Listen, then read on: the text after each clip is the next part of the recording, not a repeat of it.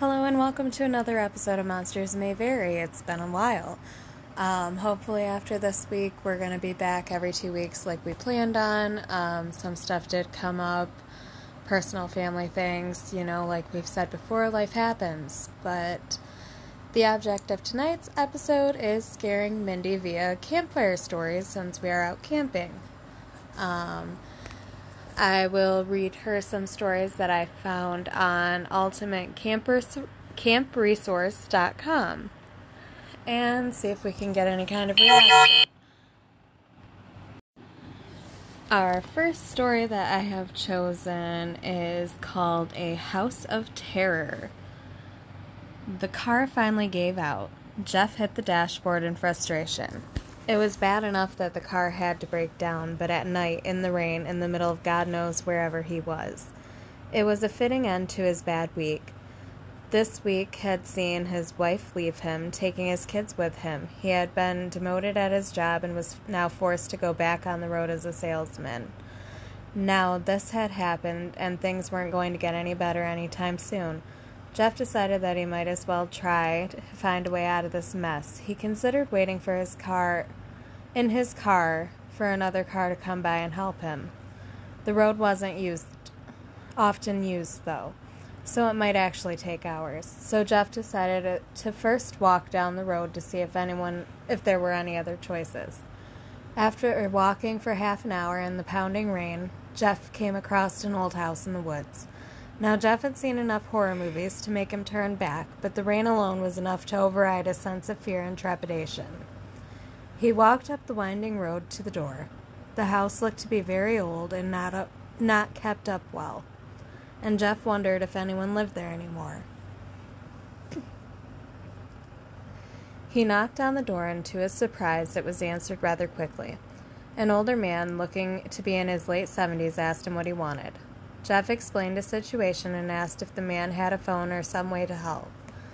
The old man said he was very wary of travelers, but decided that Jeff looked honest enough and let him use his phone. Jeff thanked him and asked his name.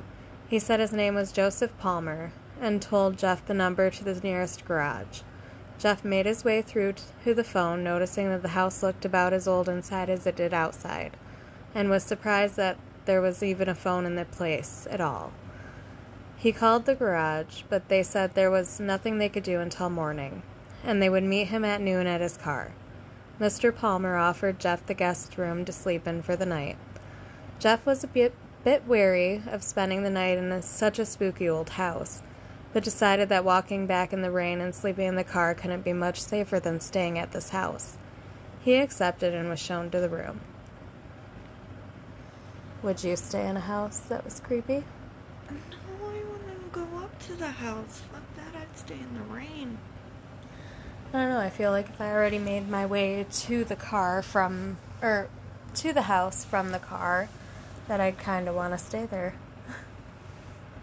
but at the same time, this old man seems already kind of creepy. Yeah.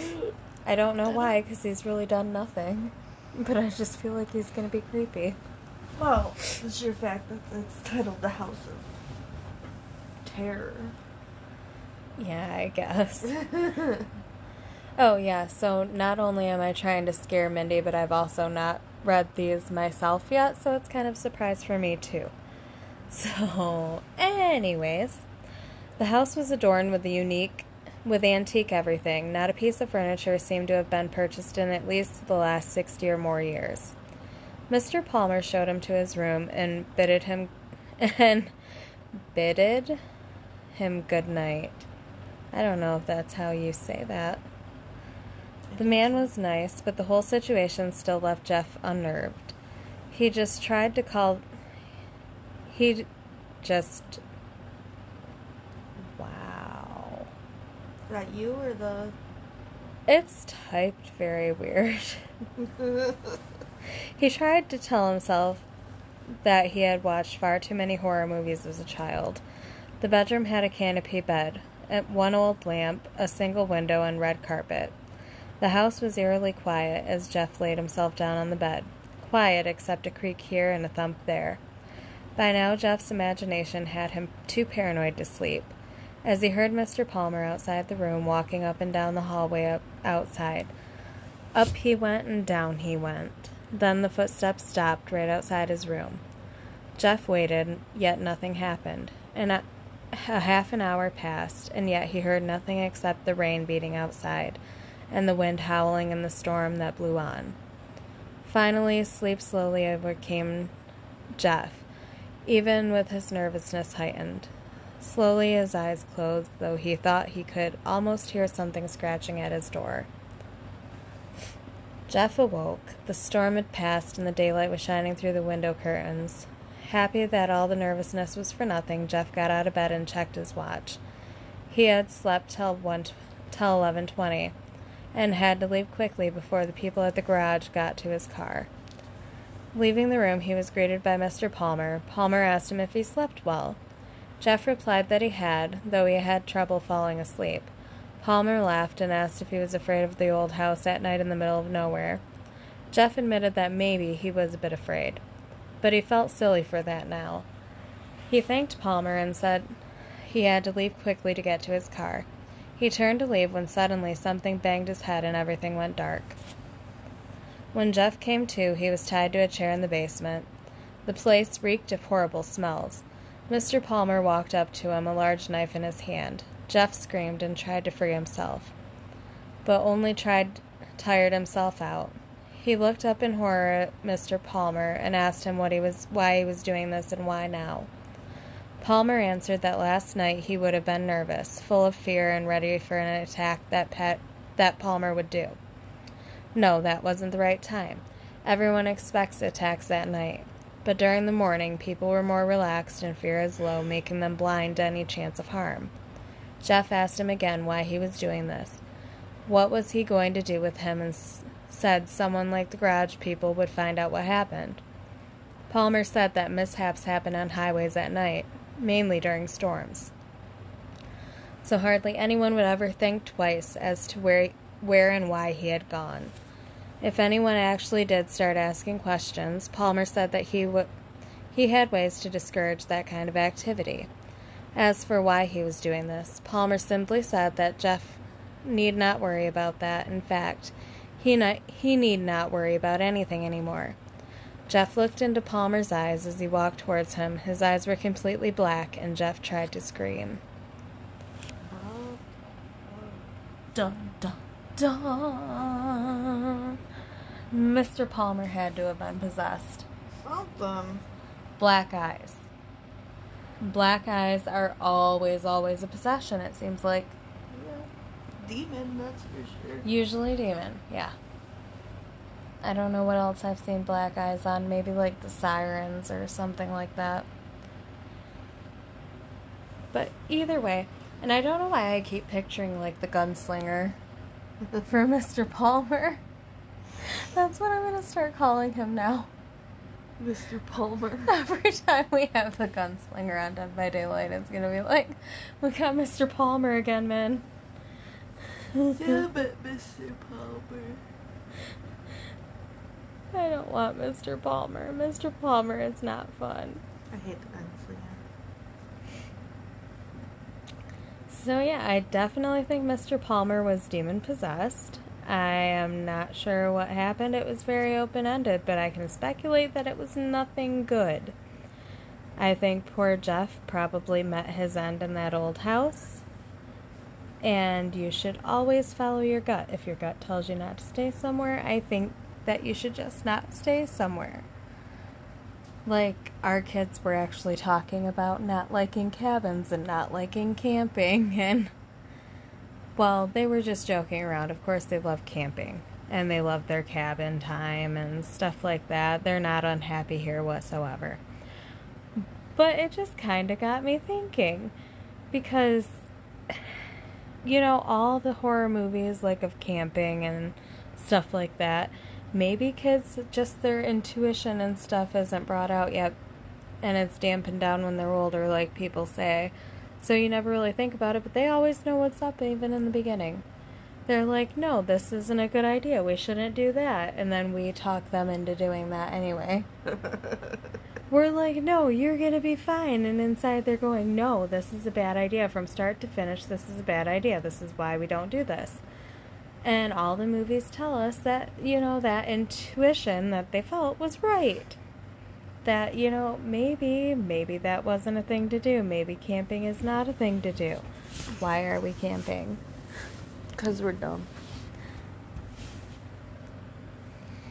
It's okay. we'll get through this, Mindy. So that one wasn't necessarily too scary.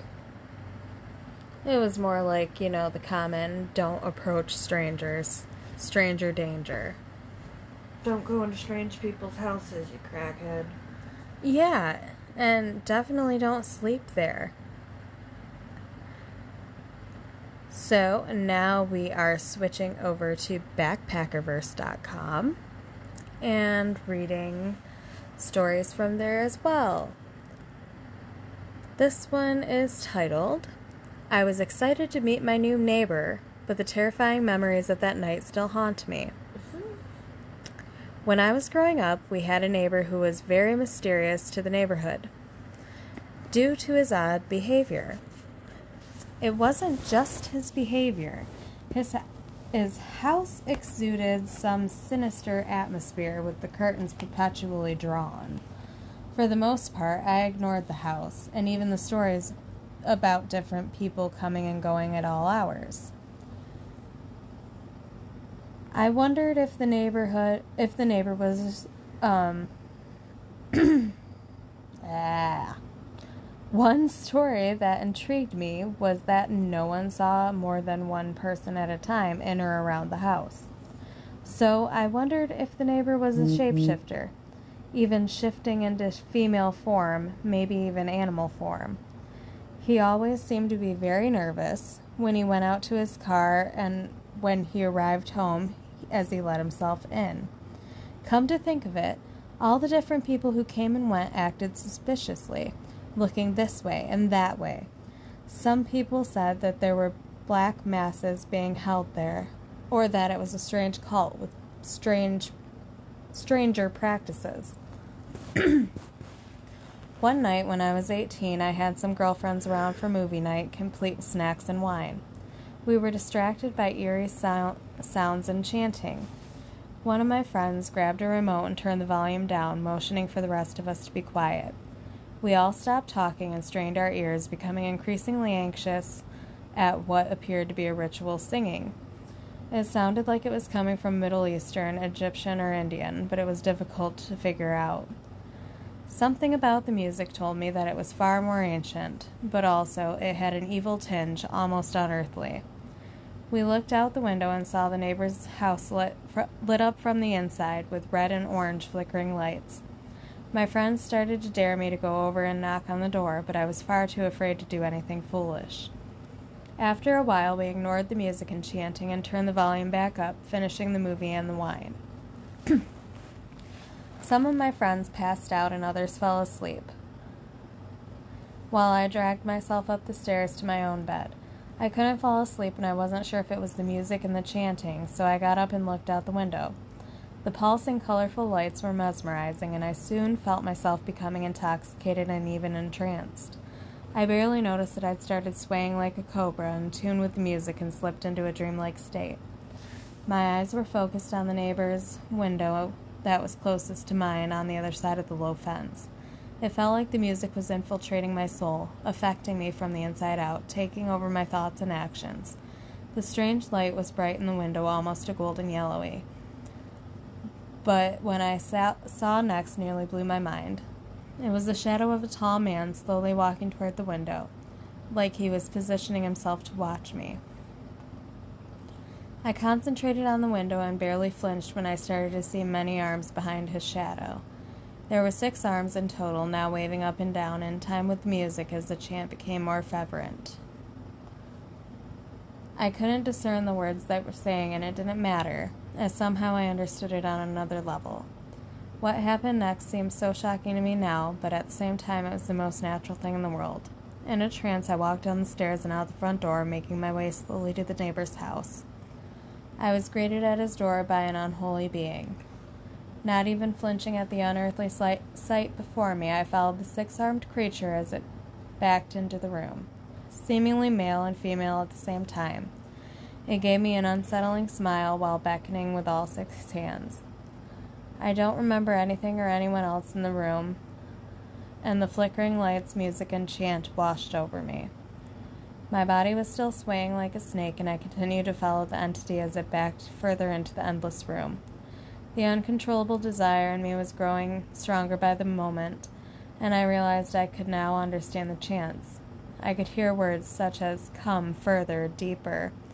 We are waiting, along with snorts, grunts, and sighs. By this by this stage all I wanted was to become one with the entity, and soon found myself in his or her arms swooning. I felt each arm and hand clamp around me, holding me tight against the warm flesh of the large torso next to me. I wasn't alarmed, and I noticed the strange vibrations all over, around, and inside me, feeling like my cells were dividing. My consciousness seemed to be switching back and forth, my body to the body of the bizarre entity. It's not like I disappeared, but rather I was immersed in the occupying in, and occupying the six armed entity's body like possession. When I opened my eyes, it was like looking at a thousand eyes simultaneously, at a thousand lives or more. When I what I saw varied from ultimate horror to incredible beauty, like bird's eye view into many lives and through the ages. Then the chanting changed into many languages, and I could understand them all as the visions continued. I marveled at the fact I could feel each finger on each hand, on each arm, while the sensation of wonder took over. At first, I thought that I was becoming God, and then realized that something sinister was happening. Due to the fact that I was one with the entity, I suddenly realized that it knew my thoughts and implications. It was I who was possessed, and I saw the flash of an image that showed me a supposedly lifeless body at the door. The entity, or whatever it was, had tricked me into seeing and believing that being with the six arms in order to lure me in. There w- were many people, and what I thought were demons, humming and chanting, naked and intoxicated. Or the things that I thought were people were actually demons, chanting naked and intoxicated. They were playing strange in- instruments, drumming, blowing tin whistles, strumming, sti- strumming sitars, discordant and evil. I began to scream when I saw a large ceremonial knife in one of the hands, which was now my hand. Stomping toward my own body in the doorway, I felt like my soul was swirling uncontrollably in a dark vortex. All I could think was call to God. Then I began doing my own chant, praying for God to save me. I screamed and cried, and I pleaded as earnestly as I could for God to save me while the demons laughed and pointed. Suddenly, everything blacked out, and it seemed like an eon before I woke up whimpering in bed, covered in sweat. My friends woke me up, telling me that I was screaming in my sleep, and it took ages for them to kick open my door. I know that I was possessed by the evil shapeshifter and that I hadn't dreamed about six arms or the terrible vision it revealed. I'm lucky to be alive. What the fuck?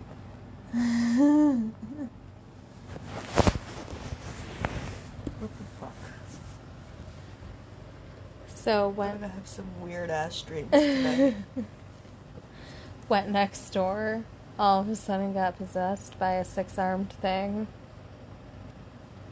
And then it turned into him and he was going to stab himself with a ceremonial knife. I don't understand it. I don't think he understood it. Maybe it's just not meant to be understood. Maybe- Skinwalkers. Maybe it's like Rosemary's Baby and it just makes no goddamn sense. Ooh. This one on Backpackerverse is called Playing Chicken with a Witch on the Road. What? I don't know, but it sounds interesting. I wonder if brooms are involved. Ha ha ha ha. What the fuck? I saw this thing um, my aunt actually sent me. it was a picture of a broom on fire, and it said it's motor blue. Jesus. Oh. I find it funny. My family sends me weird things like that sometimes. okay. Visiting my cousin for the first time since she moved out of home was a happy adventure for me. She'd moved to the country and had a great view of rolling mountains, not to mention the gardens and ferneries. We heard a spooky story about a witch who apparently lived in a hut somewhere close by, but laughed it off. My cousin enjoyed herself enjoyed herself, creeping me out and telling me how the witch was behind had been killing locals many years ago. Before I drove off, she couldn't help but taunt me with, I hope you don't see her on the way home. I laughed as I pulled out of her driveway, but once I was on the road, my nerves got the better of me. It was dark and had started raining, so I was careful and drove a little slower than usual. After about 15 minutes, the rain began to pound harder and I nearly veered off the road when I saw something. Skidding to a stop, I turned and looked behind me. I froze when I saw a woman hunched down on the road. Even though there was something odd about her, I got out of my car and crept over to her, trembling in fear. I nearly fell backwards as she suddenly straightened up and disappeared in a flash of light. I thought I was going crazy. I decided not to try not to stay a second longer and turned to race back to the car. I tripped over my own feet when I saw her. There she was, standing next to the door on my driver's side, hunched over again, but staring straight at me. I'll never forget the menacing look on her horrifying face. Even in the rain, I could see her large, glaring eyes. Then her mouth opened as she stood up again. With a piercing shriek, she lunged towards me. I braced myself and screamed, but once again she disappeared in a flash. The thunder and lightning had grown steadily, and I didn't want to wait around to test any theories. I ran to the car and got in, terrified for my life and fumbling for the keys. Once I finally got into the car, got the car started, and hit the headlights, I gasped when I saw her face in front of the car. She was only a few feet away and seemed to be fading in and out like a projector, flickering image. Barely breathing, I slammed my foot on the accelerator and tail and fish-tailed right through her. I was never one to believe in spooky stories. As I drove through her, she seemed to disappear again, but I felt a horrible feeling on the back of my neck. I expected to see her in the rearview mirror, but she was gone. I kept driving in a blind panic. It wasn't until I got to the bottom of the mountain, a good 30 minutes later, when I stopped the car. I pulled out my cell and tried to call my cousin, but couldn't get through. When I arrived home, I got a hold of her and told her what happened. She freaked as pa- as her power has gone out. I still get a chill when I think about that night. I knew that she was a witch that she was the witch we'd talked about, and it's one of those scary experiences I'll never shake off. You think it was the witch? I think it was a bitch. No. oh. I don't know. I think there was so much wrong with that. Like, I would not be trying to go anywhere near anybody crouching at me and looking menacing at all. Right. Like, you're just asking for a situation. Yeah, I just, yeah. Not, not good. Uh, escaping the House of Demons this ought to be good because why not talk about demons, right? Right? After my divorce, I was at an all time low, desperately feeling the need for solitude and introspection.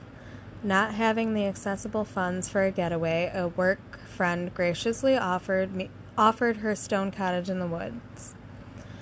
Being a two hour drive away, it was a welcome retreat, and I thanked her profusely for the opportunity to, to escape opportunity to escape.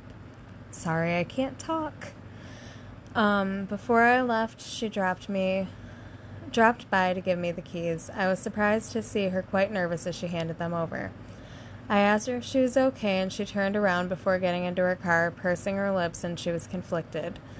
I should have told you before, but we've been going there for three years. We haven't been there in three years. You might have to clean it up a bit. I laughed and shook my, shook my head at her. That's no big deal. Don't worry about it. She continued to stare at me. There's something else. She closed the door and came closer to me. Some say that it's haunted. I laughed heartily at the absurd statement. Come on, you know I don't believe in that stuff. I'll be fine. I ignored the fact that she was shaking in fear. After a hug, I pondered the fact that my friend was so gullible and surmised that the cottage was probably just old. I arrived at the property around 5 p.m. on Saturday night and had taken a week off to enjoy my welcome holiday. Driving up the dirt road towards the site, I noticed that it was nestled in the trees with a, sh- with a storage shed out in the back. I also noticed a strange fog around the property, which had not been anywhere else on my drive up the mountain. I parked in the front of the cottage to admire the stonework, which was built with rocks taken away by a nearby river. The wooden door and sh- door and shutters added old world charm, and quaint shingles on the roof completed the look. When I unlocked the front door and opened it wide, I was surprised at how sparse the furniture was. I was also surprised that the mess my friend had mentioned was non existent, so I dragged my bags and set up. Happy that my grief over my divorce was suspended, I had makeshift meal and settled in for the night. It took a while for me to realize that the usual sound one might expect in the woods were absent from the area. As I laid in bed, wondering why everything was so quiet, I heard soft footsteps coming from the main room. Then I saw a dark shadow appearing under the crack of the door, while the footsteps multiplied and raced faster. I sat up and watched flickering shadows like black fire coming from the other room. The footsteps got louder. Getting out of bed, I took a step towards the door, but stopped when it slowly started opening on its own. The creaking of the door almost hurt my eardrums, and I shuddered as a cold breeze whipped around me. Being able to see the whole room, I was puzzled to still be hearing footsteps. Then I realized they were coming from the ceiling. Suddenly, unseen hands, more like claws, shoved me forward. I screamed and stumbled into the main room. I quickly spun around just in time to see the bedroom door slam shut. The demonic laugh froze me on the spot.